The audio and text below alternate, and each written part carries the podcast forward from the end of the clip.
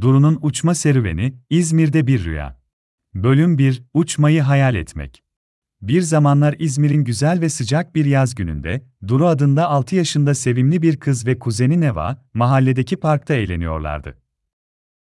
Uçurtma uçurmanın ve ağaçlara tırmanmanın heyecanıyla dolu olan çocuklar, kendilerini güneşli gökyüzünü keşfetmeye adadılar. Bir süre sonra Duru, uçmayı başarabilen kuşları ve uçağı izlerken, kendisinin de uçabilmesini istediğini düşündü. Kuzeni Neva'ya dönerek, keşke biz de uçabilsek, Neva. Gökyüzünde kuşlar gibi özgürce dolaşabilir, dünyayı daha iyi görebiliriz, dedi. Neva bu düşünceye hayran kaldı ve evet, uçabilsek ne kadar güzel olurdu. En sevdiğim rüyalardan biri de uçabilmek. Keşke bir yolunu bulabilsek, dedi ve gülümsedi. Ki kuzen, uçmanın nasıl olabileceğini düşünmeye başladılar. Ağaçların tepesine çıktılar ve ellerini açarak rüzgarın onları uçurmasını istediler ama ne yazık ki başaramadılar. Daha sonra evlerine döndüler ve bir süre sessizce düşündüler. Du, kedisi Limon'un onlara doğru yürüdüğünü görünce, birden aklına harika bir fikir geldi. Neva, neden limon gibi bir şey yaparak uçmayı denemiyoruz? Belki o zaman başarabiliriz, dedi heyecanla. Bölüm 2, Uçmanın yollarını keşfetmek. Ertesi gün Duru ve Neva, uçmak için kullanabilecekleri şeyler düşünmeye başladılar. İlk aklına gelen şey, büyük bir kutu alıp içine girdikten sonra sırtlarına birer paraşüt bağlamaktı. Ama sonra uçmak için daha fazla güce ihtiyaçları olduğunu anladılar. Sonunda düşündüler ve araştırdılar, uçmak için kullanılan makineleri öğrenmeye karar verdiler.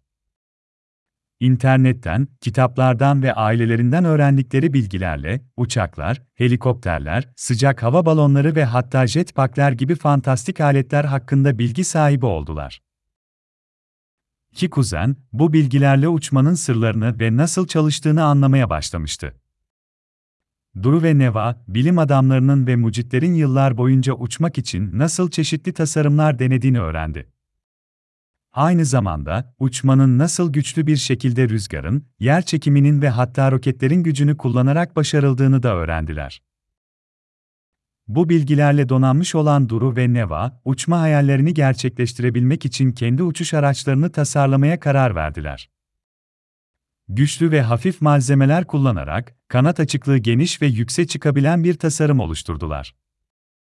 Ayrıca, güçlü ve güvenli bir motor seçerek başarılı bir uçuş sağlayacak kadar hız ve güç sağlayacak şekilde düzenlediler. Bölüm 3 Uçmayı başarmak ve öğrenmek. Tasarımlarını tamamlayan Duru ve Neva, uçma aracını yapmak için günlerce çalıştılar. Sonunda, uçma aracı tamamlandığında, büyük bir heyecanla denemeye karar verdiler. Aileleri de onlara destek olmak için yanlarında yer aldı. Çocuklar, uçma aracına binerek, motoru çalıştırdılar ve yavaşça yerden havalanmaya başladılar. Gökyüzüne doğru yükselirken, kuşların ve uçakların yanında süzülüyorlardı.